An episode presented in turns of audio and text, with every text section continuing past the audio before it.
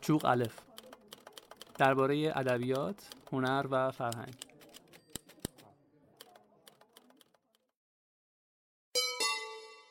شما به پادکست خبری چوغلف گوش می‌کنید. من ماید مرتزوی به همراه پریچهر باقری هر هفته چند خبر ای از دنیای فرهنگ و هنر و ادبیات رو براتون می‌خونیم.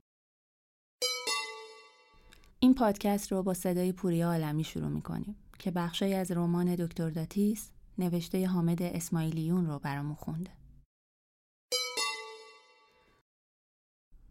وقتی خارج از محدوده باشی مجبوری دست خودت را بگیری یک وقتی کمپرسور از کار میافتد مجبوری دستکش به دست از آشپزخانه بیرون بیایی در حالی که آچار فرانسه میان انگشتانت میفشوری ممکن است این منظره مریض را قبض روح کند یا یکی از فیوزها بسوزد یا شلنگ آب نشتی بدهد.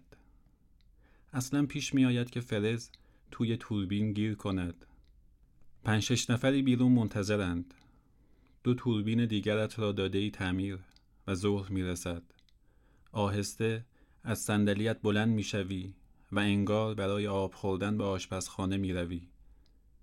به سرعت اولین کشو را باز می کنی انبر دست را بیرون می کشی و به جان فرز گیر کرده می افتی. وقتی خارج از محدوده باشی مجبوری راه بیفتی بین ابزار فروشی های ساسنگ تا بپرسی کدامشان شلنگ فشار قوی دارند یک دفعه یادت بیفتد مته شش هم می‌خواهی برای سوراخ کردن دیوار زیر سوراخ قبلی میل پرده که با گچ قلب کن شده و وقتی می‌پرسی مته شش دارید جواب بشنوی برای دندون مردم که نمی‌خوای دکتر جان وقتی خارج از محدوده باشی مریض های فنیت همه آچار به دست می شوند. یکیشان درست وقتی می رسد که شیر فرسوده دوش حمام بعد از فسفسی مدام طغیان می کند. او کارگر فنی شرکت چسب است. وقتی خارج از محدوده باشی باید خودت مواد کارت را بخری. از ویزیتور مواد دندانی خبری نیست. از ویزیتور شرکت های معظم مسواکسازی ویزیتور شرکت های معظم خمیر دندانسازی و نماینده دائمی فلان شرکت بیمه خبری نیست. وقتی خارج از محدوده باشی دنیایت می شود ساختمانی که سقف سومش ریزی شده. نگهبان افغانش شیر احمد که چند نهار مهمانش کرده ای پنج سپیدار که اسم چهار تاشان را گذاشته ای هنزله، معصومه، تحمینه و بیتا. چه بیتابانه میخواهمت ای دوریت آزمون تلخ زنده بگوری. دوباره کتابهای شعر از گوشه کتابخانه بیرون جستند دوباره دیوان حافظ هر شب باز می شود و تا پیدا کردن یک فال خوب که بالاخره از صفحه می‌زند بیرون معطل میماند. دوباره تپش قلب. این بار با صدای ویبره موبایل و زنگ آرام تلفن خانه. کجایی؟ رفتم برای آزمایش ها کجایی؟ تو راه مطب. فیلمی که گفتم و پیدا کردی. خبرت می‌کنم. تو آقای دکتر الماسی نیستی؟ و شده دکتر داتیس؟ او شده دکتر رها. چه اصراری به این القاب؟ خودتان هم نمی‌دانید. دلم می‌خواهد مثل قهرمان های فیلم لاوستوری پشت به کپه برف کنم و خودم را بیاندازم روی این سفیدی سرد. شاید آرام بگیرم. آن هم که آخرش بد تمام می شود دلم می خواهد تایتانیک را دوست بدارم. نه نمی شود هرچه فیلم عاشقانه با رها دیدم بی سرانجام بوده است. رها پیشنهاد کرد فیلم هندی تماشا کنیم. از رقص شعله روی شیشه خورده ها بدم میآید. نهایتا من ریک هستم تو باش ایلسا. اینجا بشود کازابلانکا. من اشلی هستم. تو اسکالت اوهارا. اینجا بشود آمریکای دوپاره. من دکتر جیواگو هستم تو لالا اینجا بشود روسیه انقلابی آخرش می‌گویم عشق اگر خوش عاقبت بود که راه نمی کشید به سینما کتاب جدید ژانتولی قراره به زودی راهی بازار کتاب بشه. کتابخونها ژانتولی رو با مغازه خودکشی می‌شناسن. کتاب بعدی اسمش آدمخواران هست و روایت یک فاجعه انسانیه که سال 1870 در یکی از دهکده های جنوب غربی فرانسه رخ داده. توضیحات بیشتر این کتاب رو از زبان مترجمش احسان کرمویسی میشنویم. سلام من احسان کرمویسی هستم مترجم کتاب اگه بخوام خیلی کوتاه درباره این رمان صحبت کنم باید خدمت شما ارز کنم که ژانتولی نویسنده این کتاب رو در سال 2009 منتشر کرد. سه سال بعد از انتشار مغازه خودکشی رومانی که باعث به اصطلاح گل کردن و معروف شدن نویسنده شد منتشر کرد و این کتاب هم مثل بسیاری از آثار ژانتولی بر اساس یک واقعی تاریخی نوشته شده. در دهکده‌ای در فرانسه به نام اوتفای جشنی برگزار میشه که در اونجا جوانکی به نام آلن بر اثر یک سوء تفاهم دستگیر میشه و توسط اون جمعیت شکنجه مورد شکنجه قرار می‌گیره. بازجو بازجویی ازش میشه. براش حکم صادر می‌کنند. اعدامش می‌کنن و در نهایت میسوزونن و میخورنش. ماجرا از اونجا وحشتناک میشه که می‌فهمی واقعا همچین اتفاقی در فرانسه روی داده. و اصولا جانتولی نویسنده است که دست روی جنبه سیاهی از زندگی می‌گذاره در اینجا هم با وارونه کردن مفهوم جمعیت مفهوم مردم روی دیگری از اونها رو به ما نشون میده که شوکه کننده است. امیدوارم بخونید و دوست داشته باشید. همین. سی و هشتمین جشنواره فیلم فجر در راهه. تا امروز فیلم های بخش نگاه نو یا همون فیلم اولی ها انتخاب شدن. در مورد این فهرست با محسن آذر منتقد سینما گپ زدیم.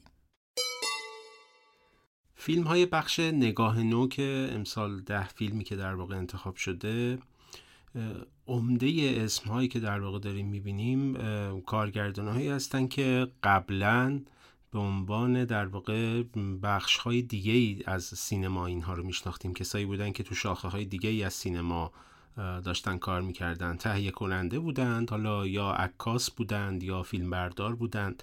و البته بعضیاشون واقعا فیلمسازانی هستند که قبلا با فیلم های کوتاهشون در واقع شناخته شدند. اما همونطوری که در واقع خود در واقع بیانیه جشنواره همینو نشون میده اینا فیلمسازایی که پروانه ساخت سینماییشون رو برای اولین بار از سازمان سینمایی گرفتن. مشکل اصلی به نظر میاد همین پروانه ساخت سینماییه. یه داستان قدیمی که به نظر میاد که به این زودی ها هم قرار نیست درست بشه. در واقع تفکیک بین پروانه ساخت ویدیویی و سینمایی.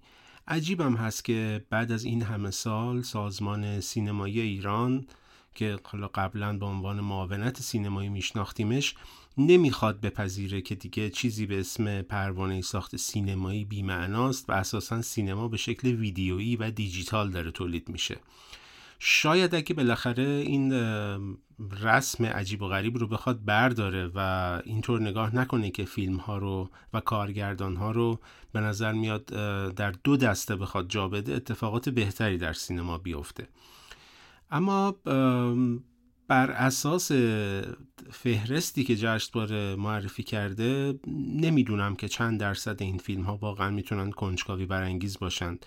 معمولا فیلم های اول تو این سالها قرار بوده فیلم های بهتری باشند. یا کنجکاوی برانگیزتر باشند یا جذابیت احتمالا بیشتری داشته باشند. اما همین فیلم ها هم به نظرم میاد که خیلی فرقی با فیلم های بخش اصلی قاعدتا نباید داشته باشند. امیدوارم اینطور نباشه ولی واقعیتش اینه که تقریبا برای تماشای هیچ کدوم این فیلم ها اونقدر کنجکاو نیستم. تازه ترین کتاب شنیدنی رادیو گوشه قلب نارنجی فرشته نوشته مرتزا برزگره. این کتاب و اتر کلانتری خونده و هفته آینده می‌تونید در فیدیبو، تاقچه، نوار یا کتاب را بشنوید. این پله ها آنقدرها که به نظر می‌رسد محکم نیست. همین خزه های روی سنگ وقتی یخ میبندد سرسره می شود پایت را بگذاری روش تا ته صد رفته ای پیش یک عالم آدم دیگر که هیچ وقت نتوانستند درشان بیاورند. خودم شنیدم. می‌گویند زیر صد.